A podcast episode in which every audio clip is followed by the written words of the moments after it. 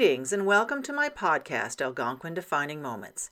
This is your host, Gaye Clemson, oral history author, storyteller, and lover of all things Algonquin Park. As you know, I've researched and written extensively over the last 20 years about the human history of Algonquin Park, which I'm really having fun sharing with you. In my last episode, I talked about the early history of the Portage store on Canoe Lake from 1935 to the mid 1970s and I shared stories of the incredible collection of characters that owned the lease and later the concession during those years. As I've mentioned before, because for so many years my family had a lease on Canoe Lake, the Portage store has always had a special place in my heart.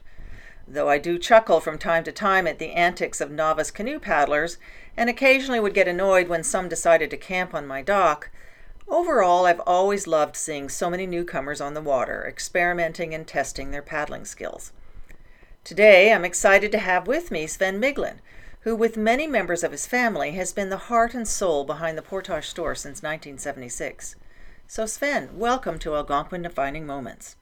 Thank you for, for the privilege of talking about Algonquin. I can't think of a finer subject.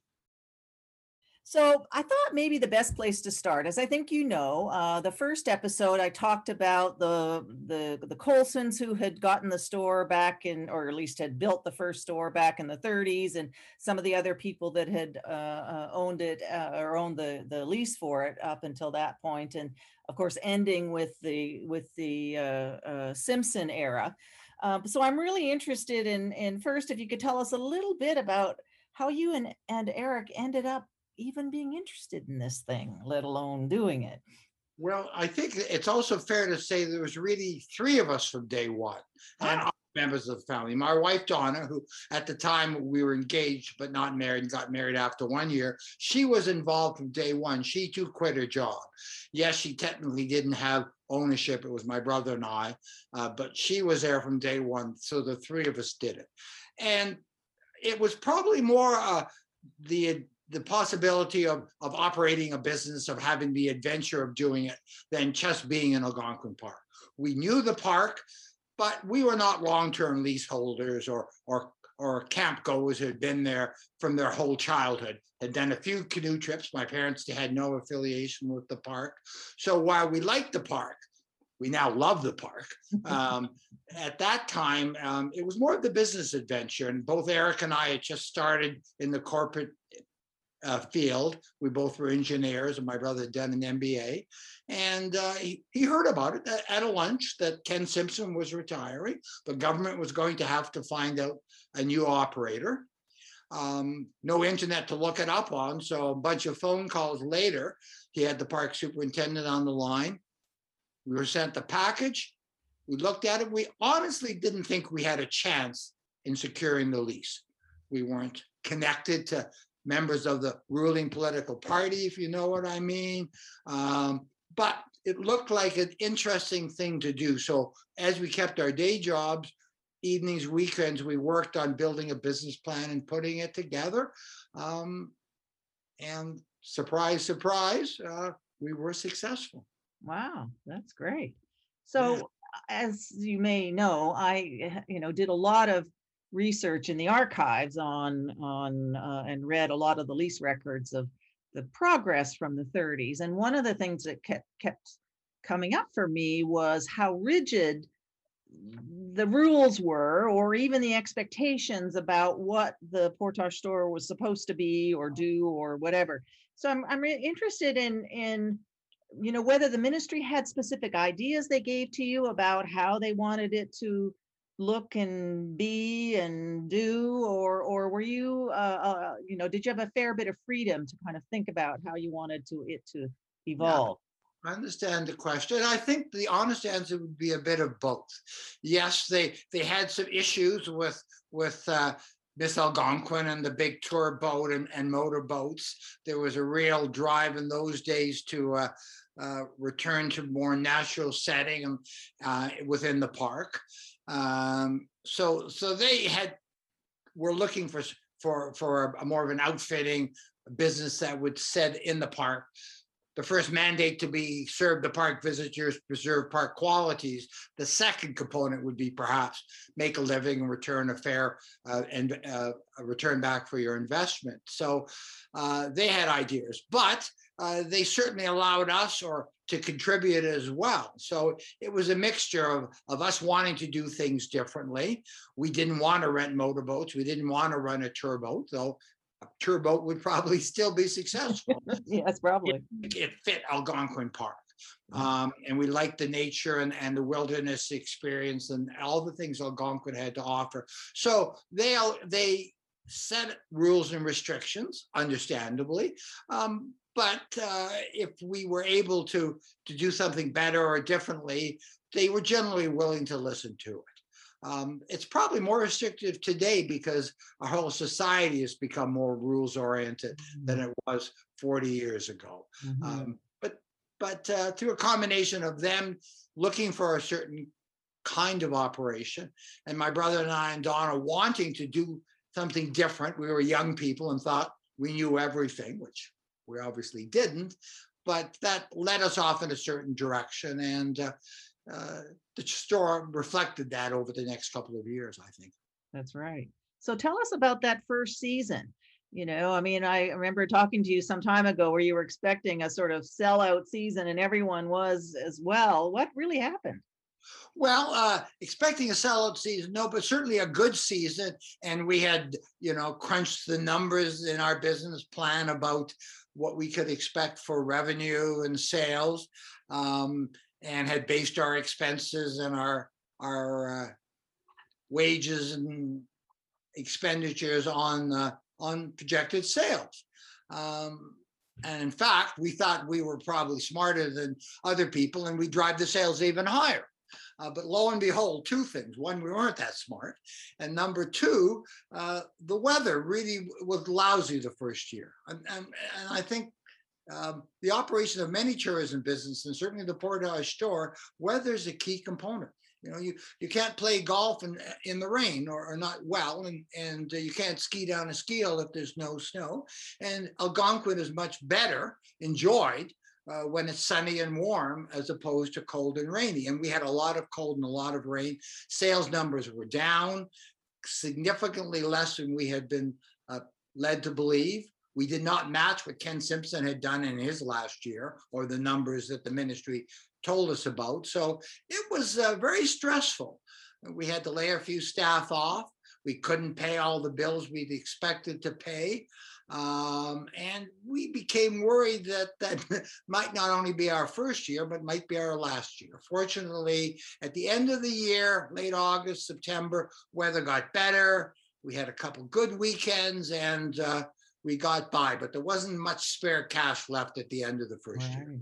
Now, my recollection also was that was about the time uh, where the Ontario Parks was also opening up parks all over the place. Um, do you think that had any impact? Yeah, it may have. You know, I don't have any empirical evidence to support that argument or or to challenge it. Certainly, uh, there were opening up parks in the 70s. There was also, I think, a push to to to limit some use of the park because there's always that conflict between preserving nature and using nature.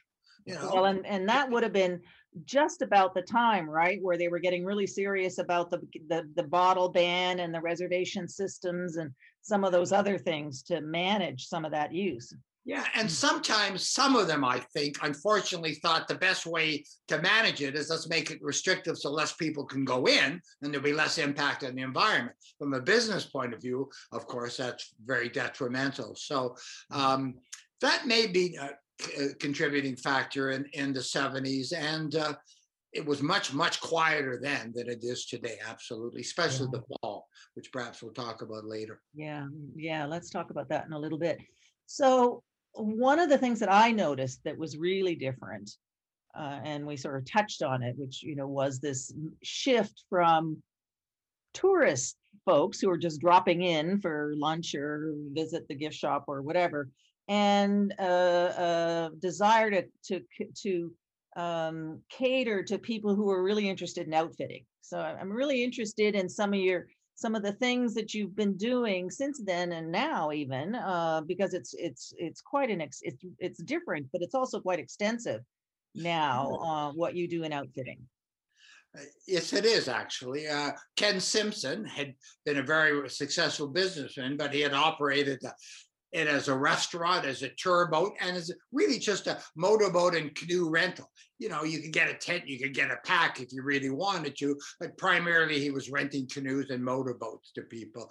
He was catering to to the traditional uh, tourists or uh, more than than park visitors in the sense of going back into the interior. Uh, that's what he had done. We came in, we thought the opportunity, and the ministry was looking for uh, somebody who could provide more services, better services, a wider range of services to the uh, in in um, in the outfitting department, and uh, probably were less concerned about the restaurant and and um, the retail component. They thought the retail should reflect what we do in outfitting. So we moved from just renting to canoes to starting to rent lighter weight Kevlar canoes, to rent, renting more equipment, uh, more more than just a- an odd tent or a pack. And after a couple years of doing that, uh, we got into what we call complete outfitting. Not an original idea we came up with, but there were other outfitters in North America who were providing a complete package. And Algonquin Outfitters, our main competitor outside the park, was doing a fair amount of that already, but the Portage store had not. So we got into providing a complete package. It's grown over the years, but basically you can show up with uh, the clothes on your back and, and, and uh, that's it. We will provide you with all the equipment. I'm right down to uh, matches and uh, toilet paper and rope to hang your food barrel, all the equipment. We'll do a menu. You tell us what you like and don't like, and we'll pack the right amount of food, the right way, the right kinds of food. Um, and then we'll spend an hour or two with you before you go out. They're not guided trips. I'll get into that in a moment, but they're complete packages for those that don't have the right equipment because many experiences are ruined by a leaky tent or, or, or a stove that doesn't work or, or bringing food in a cooler and, and you can't get the cooler up a tree so the animals get it. If you've got the right equipment, you're half the way there to having a much more enjoyable experience. So complete outfitting. We got into guiding a little bit, though not a lot of overnight guiding because that's uh, uh, consumes a lot of resources, a lot of staff to do that. But we offer one day guiding outing, outings. Leave in the morning, come back for dinner with a guide, and we bring people together. So two from Germany, four from Cleveland, Ohio, and and they make a group, and we give them orientation at the beginning. Uh, we offer a half day, we offer a full day, and the full day we pack a picnic lunch.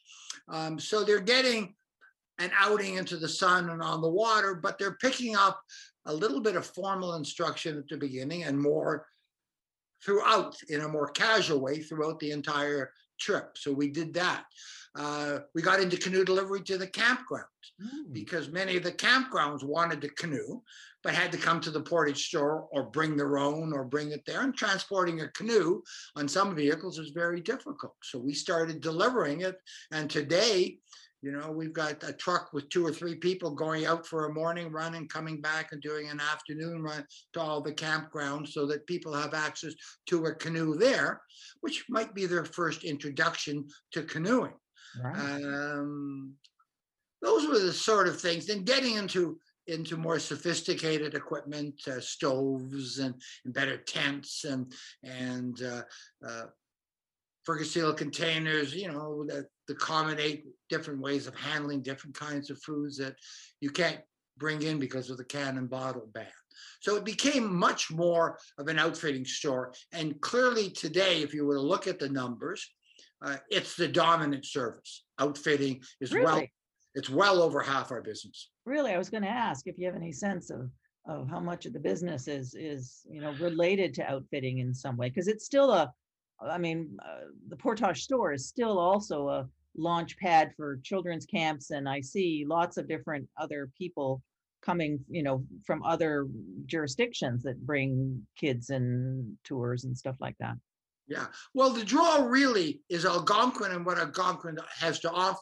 I think we serve an excellent hamburger, but I'm not sure if I would drive from Buffalo, New York to have one of the hamburgers. but I would drive from Buffalo, New York, to go on a canoe trip in Algonquin because of the, of, of what it holds. So um, that is the attraction. You know, in the first couple of years when we were doing sportsman shows and advertising, you know, we put up the sign saying the Portage Store, you know, canoe outfitters, smaller print Algonquin Park. Right. Later, if you'd walk by our booth, it would say Algonquin Park in big words. Right. Wilderness canoe tripping. And then small words, the Portage store. right. Yes, they had to come to the store eventually. That's where we wanted them to come. But the hook would have been Algonquin and everything Algonquin has to offer. Right. Uh, that is what draws people, and and outfitting um, is what they're looking for. Yes, they'll have something to eat in our restaurant or or buy a, a T-shirt to take home as a gift, uh, but it's the outfitting services that attracts most of them.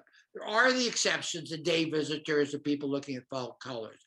But the person who's coming for an overnight experience is, is looking to camp and canoe the backcountry. Right.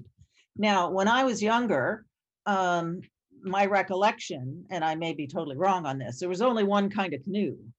And and I've noticed now that's not the case anymore, that you have all different kinds. Can you tell us a little more about the different kinds of canoes and and you know what people choose normally?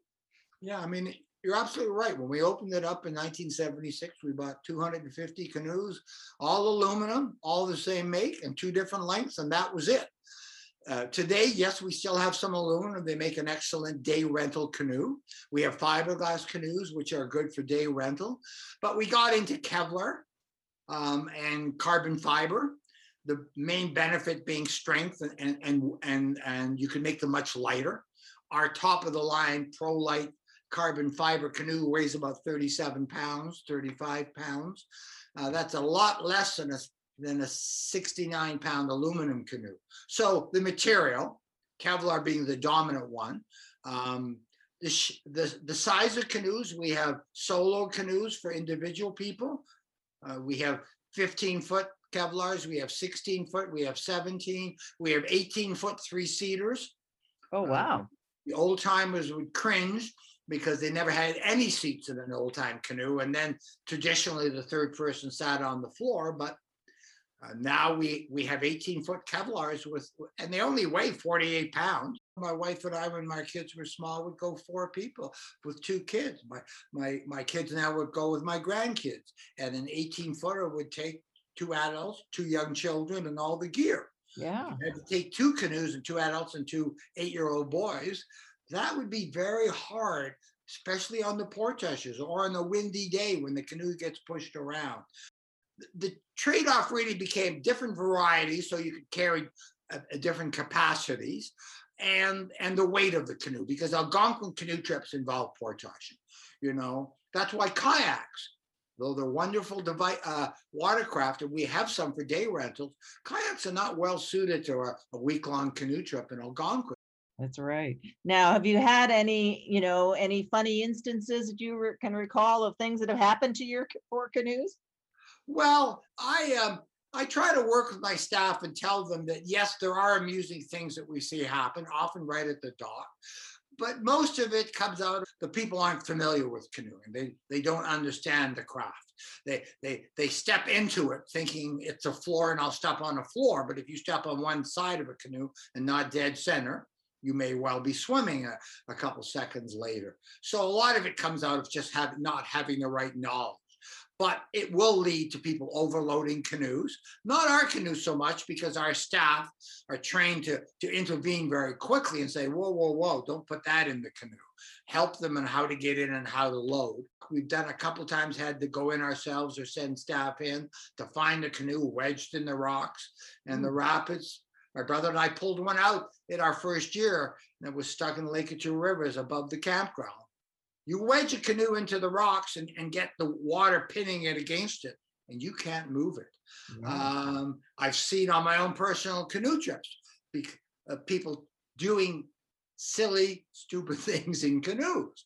Um, often with my canoes and they often they won't know who i am. I look like an average tripper out there but uh, uh, coming across two people with a with one of our aluminum canoes and a rope tied to it and everything in the canoe, and they're dragging it through the portage. oh my. Very hard on the canoe, even an aluminum canoe. Yeah. They were sweating and they were cursing because it's a lot more difficult to do it. They thought this would be a better way to do it. That reminds me of when I was, I think one of my first canoe trips when we went up to Joe Lake. I think we were going to the Otter Slides and and saw this group that had a boat and they had put all the stuff in the boat and were trying to carry the boat over the Joe Lake portage. like, exactly. It's easier to carry things than pack. People show up with with all loose things in grocery bags and, and throw the grocery bags and load the, the canoe up like the trunk of a car. Okay, and in, in the water, but when you get to the portage, right, a whole nother story. Whole other story. Um, you know, people that worry about getting lost, and yes, it has happened but not on the lakes because it's pretty hard to get lost on a lake. You eventually run into the shoreline and you can't go any further but people decide to go for a walk in the wilderness after dinner. Mm-hmm. And those are the ones who might be walking for a day or two mm, uh, to come out. So uh, we've had some of that, people who have set up campsites improperly, which I see. So uh, thankfully, it doesn't often lead to a serious injury or worse. So that's important. That's good. So one of the things that I find absolutely wonderful about the Portage store, and I and I think it's unique, but then I may be wrong here, which is that it's it's it looks at least from the outside like it's managed and run by all these young people, and they all seem to know what they're doing. Um, so I wondered if you could, you know, tell us a little bit about a how that happened, and and then you know just a little bit about your management style and how you help them because they're isolated, right? They're 45 miles from the closest town. and that you know yeah you challenge for young people. A number of interesting things. Certainly right from the beginning we were young. My brother and i were 24 25 and my wife was the same. So we were hiring kids our age young people our age. Some were older um, and we wanted to be treated ourselves a certain way we'd worked a little bit summer jobs I had one one job before I got into this, um, and wasn't a real fan of being hierarchy and, and a military style operation. I thought uh, that we're a team, we all work together and we all contribute and everybody's important. So uh, that was really the driving force at the beginning of, of trying to, to get them involved, have them feel that they have uh, some ownership, that it's, it's a team. People, want to, to contribute. They want to be part of something. They don't want to be told what to do all the time. They have to be trained, they have to be given the right tools, but they want the opportunity to, to, to become part and to contribute and to think on their own. And we promote young people very quickly. We'll have a third or fourth year university student supervising an entire department. Um, by its very nature, it's hard to keep somebody in their 40s occupied because we're closed every winter. A few of us work throughout the winter, not every day certainly, but we don't we're not open. We don't have an operation. So what would these people do? It's it's it's a tough way to build a career. So a young person by definition is looking to work for a couple of months. Um, often when they graduate, they want to travel for a winter. So they work six months, they travel six months, they come back, they work another six months. Um, and uh, I have found that the vast majority of young people, if you hire right and you give them the right tools, perform very, very well we have had great success with the vast majority of, of young staff that have worked for us. And as you say, they've made the store. I mean, the most important asset we have isn't our canoes, it's our staff. Mm-hmm. And and uh, when they're engaged, when they're interested, um, they, you know, it's just a better operation. They care about what they're doing. They take pride and ownership in the store. They talk it being our store, not my store. So that's what we did. Yes, they're young people. They do the sort of things young people do. And we have to entertain them because it's a long way from there to the nearest movie theater or pub by the water. We're in the middle of Algonquin Park. That's right. So tell us, tell us more a little bit about some of the events that you do to keep them. I, I was reading about that you've done, you do little canoe regattas and scavenger hunts, and tell us more about this Christmas thing in July. I heard about. Yeah, well, there's a few, and I'll go through them chronologically throughout the year. You know, in the spring, it tends to be returning experienced staff. Uh, so you don't need the events; they can manage on their own. Then we had an orientation day, serious component of, of training, letting them know our expectations. And, and but uh, we also wanted to start building the team. So in the evening, everybody gets put on a team, uh, four teams, uh, spread them all out. And we have these regatta silly races across the bay. Uh, you know, four people in a canoe and canoe has to go backwards. Uh, people go in one canoe and have to switch canoes in the middle of the water and bring back the other canoe. Uh, the Titanic, which is the final race, eight people in a canoe, a 15 foot canoe. It's got an inch and a half of freeboard. And and the, the goal is to get to these anchored buoys out in the middle of the bay and back. And the majority don't make it. Uh, so everybody gets wet. Everybody laughs at people. At the end of the event, they throw me in the water. I know they're going to do it. Ah, okay. I used to go in the regatta, but it's getting harder and harder to to, to compete with the young people. So there was something. Uh, July uh, 12th, whatever the, uh, the exact date is for Tom Thomson and the anniversary of his death, uh, they go out and we take the staff up to the his gravesite or his temporary gravesite, depending on what you believe the truth is, um, in the evening. Obviously they all wear life jackets because you don't want to get in trouble and we try to not be too noisy though the odd leaseholder has told us we weren't successful at keeping the noise down because it's midnight and, and they were probably right. And they walk them up to the trail where the grave is or the graveyard is and tell stories and of course the senior staff organize it and they want to scare the living bejesus out of the younger staff so we hang somebody from a tree the best one was we buried, they buried a staff. When I say buried, they look for an indentation, made it a little bit deeper, put somebody in, threw leaves and branches and some dirt on them and had just their head out until they could hear the young people being brought up by the guides. And then they covered the face with straws. There's no, it's nighttime.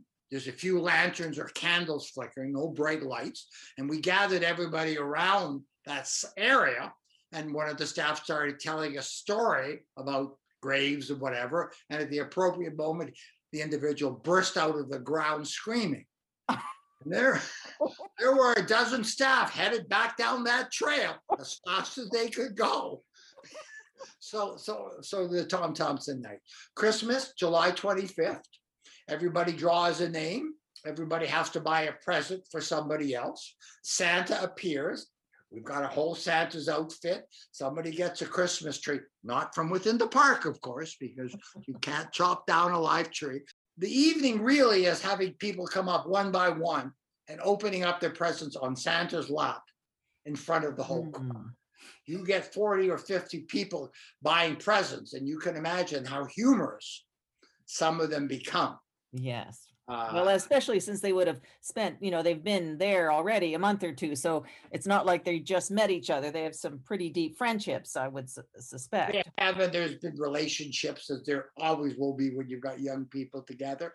And these all come out in the present when people do it. Sometimes they have to open a three or four part present, reading poems or whatever, if the gift giver has gone to a lot of trouble. So that's July 25th.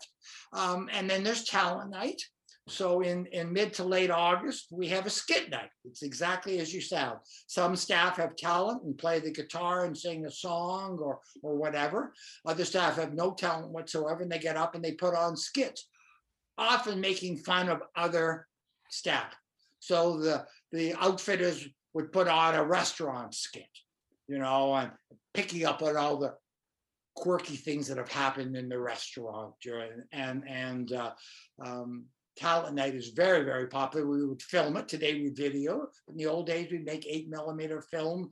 So the whole thing would be recorded and shown later. Um, talent night was very, very popular. And then in the fall, we finished with Thanksgiving dinner. Oh. Uh, we wanted staff to come back and help. closing the store is a huge job. Uh, many of them are back in school. We have a reduced fall staff, but we could use a lot of bodies at Thanksgiving weekend to run the weekend, which is busy, and to close the store down or start closing it down. So we entice them to come back up from school. Many of them want to see their friends who they've missed now since the summer. Um, they work some shifts and make some money. And on the Sunday night, we push all the tables together. The poor restaurant staff have been serving customers all day long. We might have been full for five or six hours, but in the ovens, a couple big turkeys are going. And uh, we serve turkey with all the fixings to all the staff. Staff get dressed up a little bit. And then we go through the speeches. We give awards for three years, five years, eight years. I presented one or two of our older staff with 30 year awards for having been at the Portage store for 30 years. The good ones, of course, we want them to come back. And, and Thanksgiving is a way of, of thanking them. Um, we give a we give a, a trip of the year award. There's a, a whole scheme. If you take go tripping, you log how many lakes you've been on and how many portages oh, wow. You get more points if you take a rookie because we want the you the new kids to go out with a senior staff. So we reward that, and somebody becomes tripper of the year and a name on a plaque, and they get a hundred dollar certificate to pick something from the store. Uh, we have two scholarships we give out in the name of Jim Nichols, who was a longtime staff who unfortunately was killed in a car accident years later. And mm-hmm. he, he'd become a doctor. So to honor him, we created that uh, um, scholarship and we present it to some individual who's going into university to help them with the cost of university. Um, so it's it's a fun evening. One of the other areas I'm really interested in is your perspective because you you see it in a way that no probably very few other people do, which is you know how the the kind of person who wants to visit is really different now than it was back when I was a kid. It certainly has changed in many ways, and part of it reflects, as I'll get in towards the end, the changes that have happened demographically in Ontario and in North America. But at the beginning, um, you know, without being the least bit racist, they were white Canadians who had had a cottage or camp experience as kids or from their parents, and they, they knew about camping and they weren't new to Canada. Um, the fishermen uh, were more likely to go fishing then than they go today. Today, they want motorboats and depth finders and fish finders. Uh, so the true canoeing fisherman has left us. Very few of us still around who, who could use a wire line on big trout and know what they're doing. Um, we used to open at six o'clock for long weekends, and there's nobody lined up at six o'clock now. Mm. Just don't want to get up. So, um, so then we began to see visiting the park, the, the new Canadians, you know, um, and they came first as day visitors to see the fall colors, to to stay outside the park at a lodge or hotel and come in for the day. Then some of them started camping, highway camping at the campground. Mm-hmm. That became the next stage. And they may never have graduated to canoe tripping, but their kids did, the second generation now. Um, so uh, seeing people of all different ethnic backgrounds, um, religions, etc. It's just like Toronto is a much different city today than it was when I went to university there in the 70s. Um, and, and Algonquin Park is the same. Yeah, it's, much it's, more multicultural, right? Much more very diverse groups of folks. And I think that's just so wonderful that they can then and, and, that they're brave enough because that it takes a fair bit of bravery too to it's sure, right it does because it's uh, it's relatively safe if you wear a life jacket we're not talking about deliverance and, and rivers and rapids and going over waterfalls. It's all lake paddling. Um, you know, you can't hurt yourself in a canoe by running into the shore. You know, it's embarrassing, but but uh, uh, the canoes don't go very fast, so it is relatively safe. But it's it's an unknown to people. People are worried about the animals, the bears, the wolves, and and yes, you have to be cognizant of of them and and and take the right steps. But wolves don't attack people. They do in nursery trails. They don't in real life. So uh, um, it, it's demographically quite different. Um, age-wise, canoe tripping still is done more by young people than old people Mhm. for obvious reasons.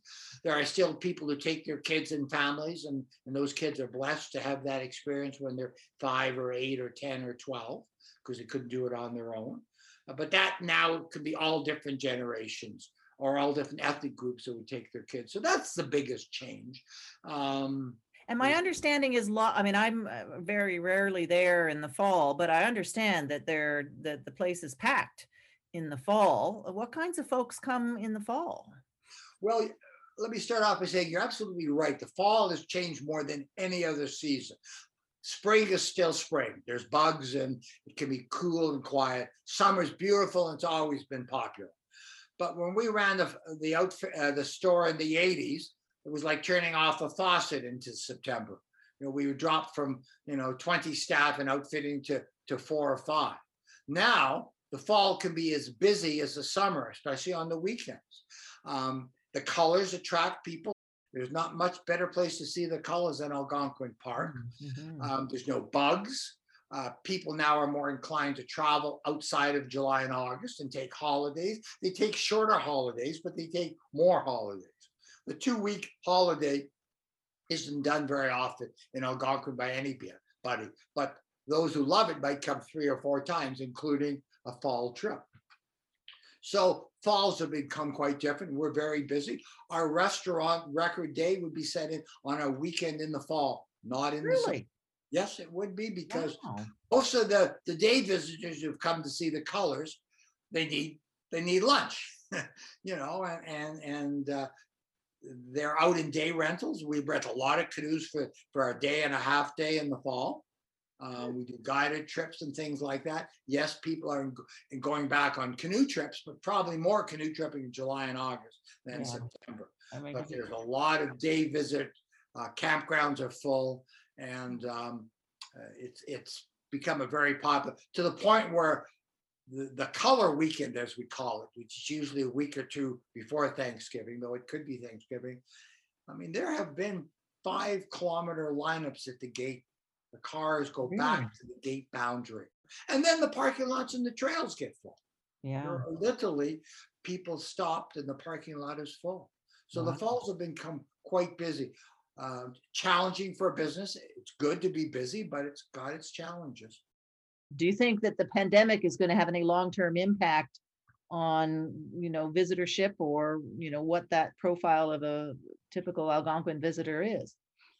Interesting question.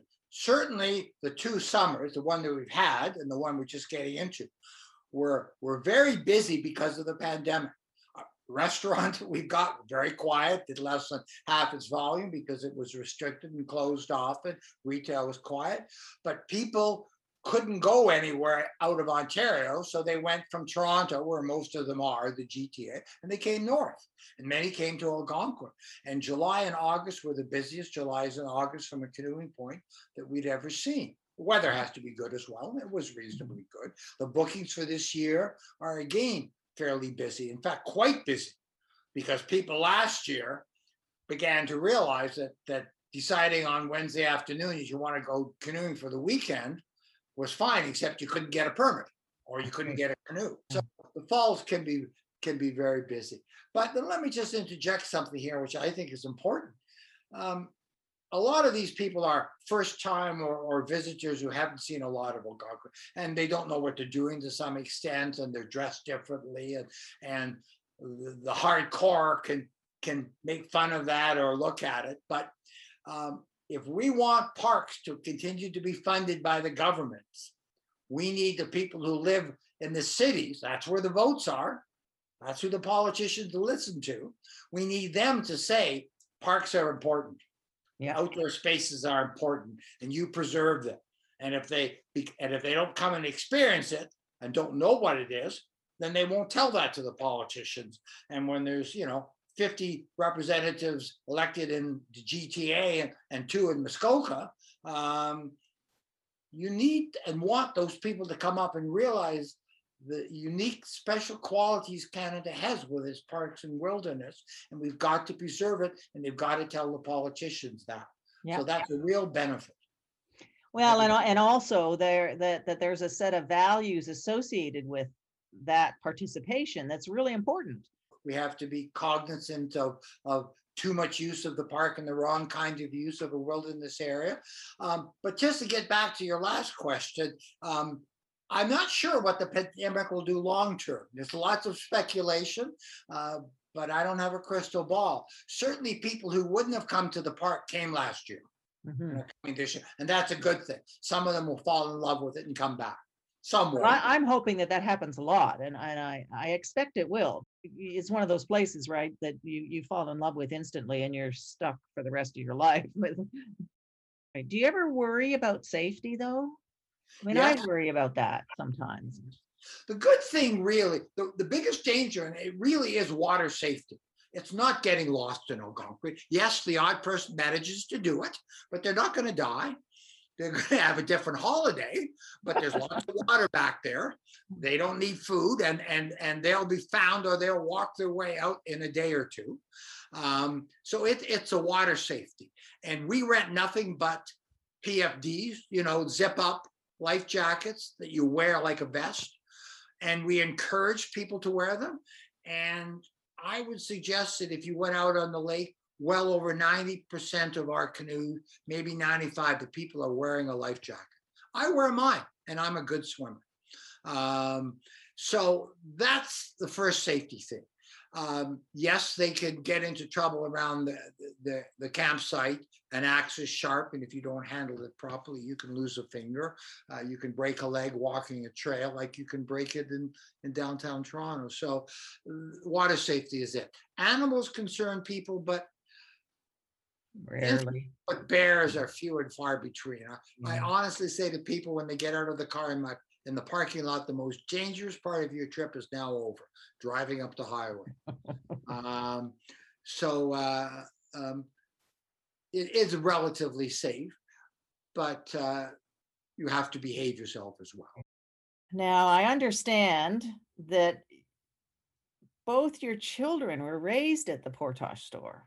That's right. How on earth did you do that and run it all summer long? I mean, that must have been an amazing challenge. Well, it is, but as any parent will tell you, once you have kids and you know you you've got them for life and you've got to raise them on whatever you're doing. Um, we they grew up at the portage store when they were, you know, infants to to grade one. Um, we hired a nanny, a young staff member who would look after them because my wife Dawn and I were involved full time in the business. I could see my kids very often, you know. It annoyed some of the staff that they would come in, interrupt a meeting, and come running over to show me a frog they found at the beach with the nanny. And to me, that's worth the interruption. I'm going to do that. I've got that ability within my business to see them. Uh, we made sure that they were safe, wearing life jackets, having a nanny who knew how to swim, and water safety. The staff looked after them. The, the young people cared for them. So um, they became actually quite used to speaking to older kids, older people, than most children do.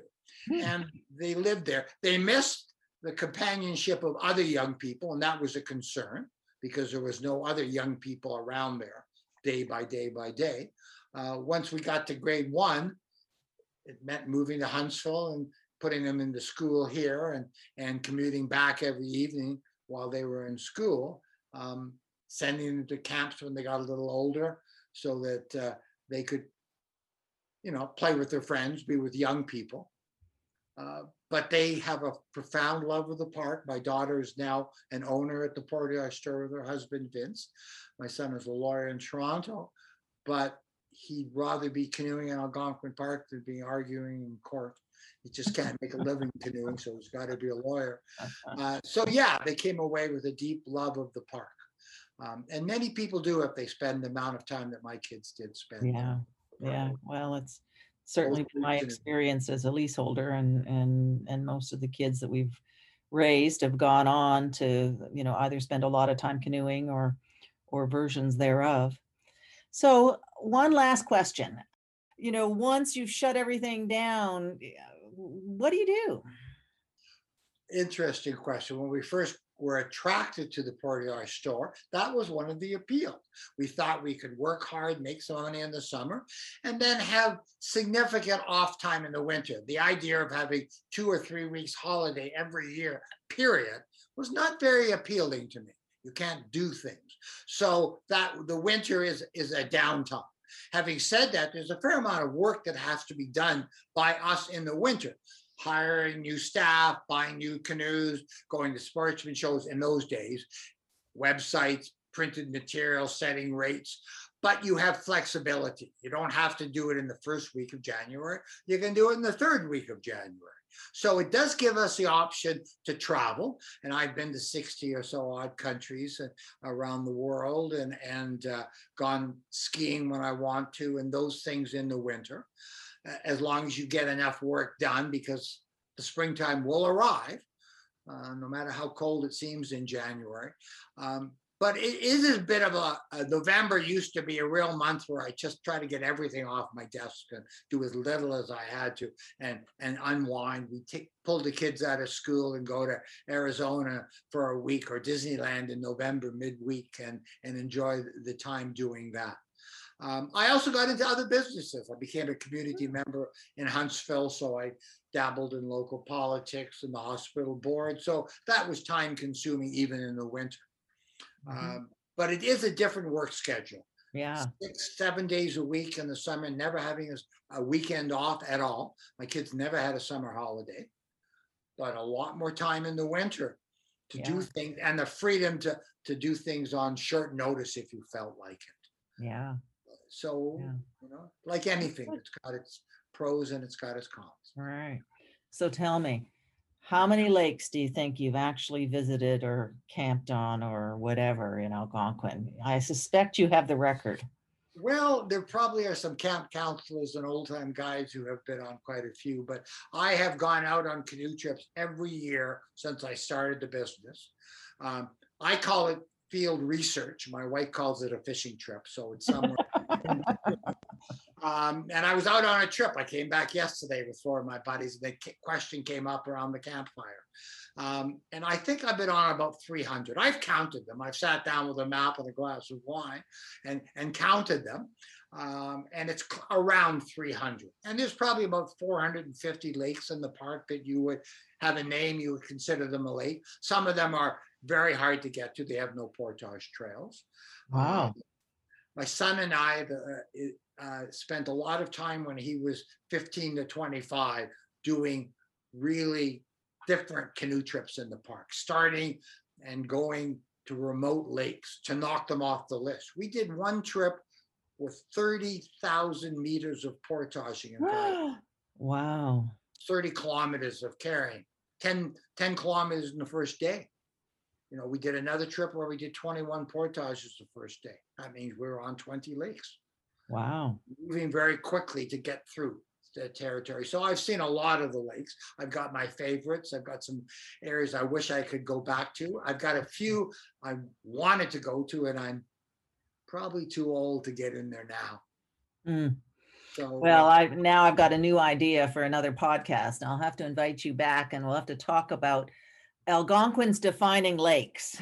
and, be happy to. And I and I I have a bunch of stories. I've I've never looked at it from this perspective before, but I have all kinds of lakes where I've got interesting stories. So it would be fun to talk about the lake and then talk about either, you know, and not necessarily well, some of them are accidents, but you know, just funny things that happened on different lakes and just talk about, you know, your experiences in that lakes. I think it'd be really fun to do. I would love to come back. You know, last year I had the joy of going with my four grandkids and, and my kids and their spouses to Happy Isle, which is a very nice lake off Opeongo, for a three day, four day canoe trip. And well, I can't think of a better four days I've ever had in my life than being back there with those uh, yeah. grandkids and watching the joy and the excitement in their eyes as they caught a fish or they jumped off a rock or they came running with some bug they'd found. And um, so it is a beautiful area. And, and I could talk about many lakes and some of the interesting characteristics of those lakes.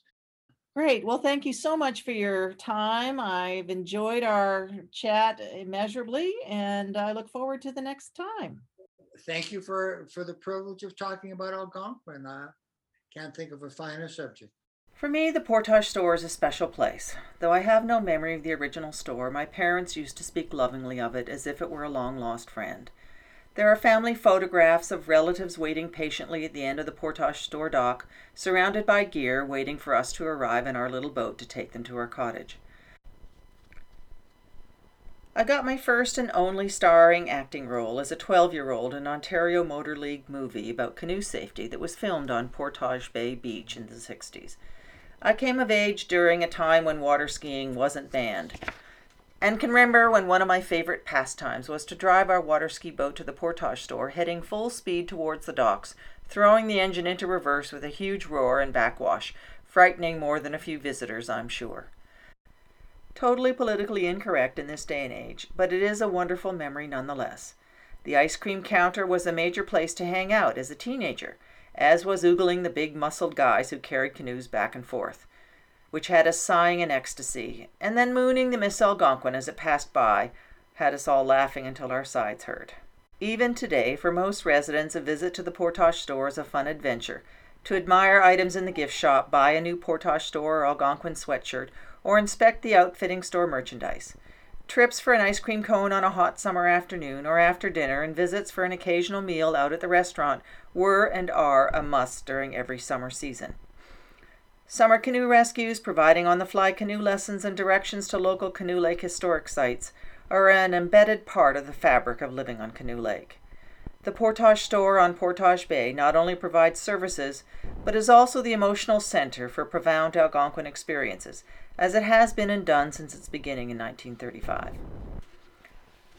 I hope you've enjoyed this second of two episodes into the history of what is now an Algonquin institution, beloved by many, and for many others, their first experience of, of Canada's natural wonders.